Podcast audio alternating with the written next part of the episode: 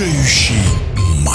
Главное и принципиальное дерби на западе континентальной хоккейной лиги ЦСКА против СКА. 4-2. Действующие обладатели Кубка Гагарина, армейцы Москвы, в третий раз в этом сезоне смогли обыграть подопечных Романа Ротенберга. Больше, чем кто бы то ни было в сезоне, в котором у петербуржцев всего 13 поражений. И уже 25 января у СКА будет возможность дома взять реванш. Команды вновь пересекутся в рамках регулярного чемпионата. Хотя обе уже гарантировали себе место в плей-офф. О противостоянии лидеров западной конференции в эфире спортивного радиодвижения движения рассуждает двукратный олимпийский чемпион по хоккею, заслуженный мастер спорта СССР Александр Кожевников принципиальность и соперничество, оно всегда было и есть, по крайней мере, э, последнее время. Да? Две команды с большими амбициями, с хорошими игроками. ЦСКА же не просто так выиграла в том году Кубок Гагарина взяла. Поэтому здесь принципы, они будут играть до конца. Бились, очень хорошая игра,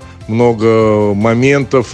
Самое главное борьба, это, наверное, что нравится. Ротенберг создал Рома хорошую команду, и команда у них молодая, амбициозная. Они, наверное, отходят э, от... Э, не играют на усталость через «не могу», они играют в радость. Это видно. Как бы он давно это все создавал. Это его детище, он знает игроков. Не просто так-так набирали, а где-то с Сибири брали игроков, молодежку. Вот сейчас они обкатались и проходят самое главное.